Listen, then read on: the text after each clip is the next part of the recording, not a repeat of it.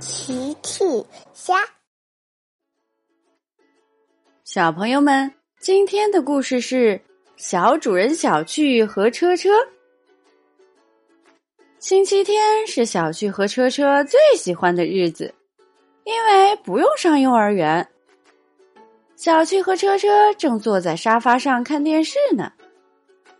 齐妈妈走了过来，小趣、车车，等一下，妈妈有客人要来。你们可以帮开一下门吗？好的，妈妈。说完，齐妈妈离开了。小趣和车车继续看电视。门铃响了，嘿嘿，我去开门。小趣跑去开门。小趣打开门，门外站着长颈鹿姐姐。长颈鹿姐姐，你好。请问你是齐妈妈的客人吗？长颈鹿姐姐回答：“你好，小趣。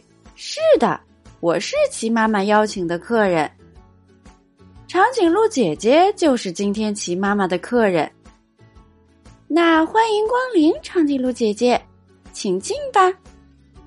谢谢你，小趣，你真是有礼貌的小主人。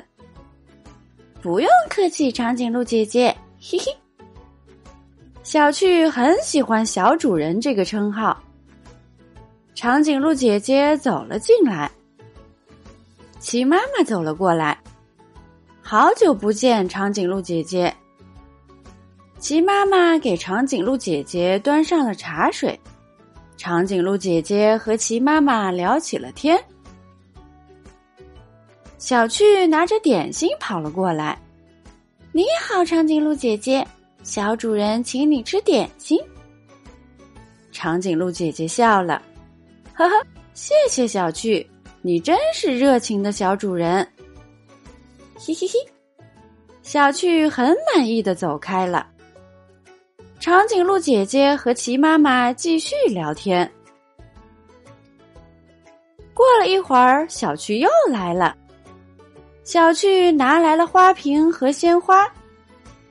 长颈鹿姐姐，小主人，请你欣赏美丽的鲜花。长颈鹿姐姐说：“哦，谢谢小趣，你真是贴心的小主人。”不用客气，长颈鹿姐姐。小趣又走开了。过了一会儿，小趣又回来了。小趣拿来了玩具、饼干。还有最心爱的图画书，亲爱的客人长颈鹿姐姐，小主人小趣，请你玩玩具、吃饼干、看最好看的图画书。长颈鹿姐姐笑了，哈哈，谢谢你，小主人小趣。小趣真的很喜欢“小主人”这个称号。小趣来到玩玩具的车车身边。哦，车车，我觉得你应该向小主人小趣学习。车车想了想，拿着最爱的小汽车来到了客厅。车车伸手把小汽车递给长颈鹿姐姐。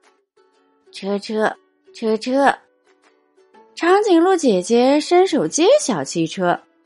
谢谢车车，这不是你最爱的小汽车吗？车车没有松手，又拿回了小汽车，转身走了。是的，车车最爱的就是小汽车。虽然车车很想做一个合格的小主人，但还是舍不得他的小汽车。不过没关系，车车又回来了。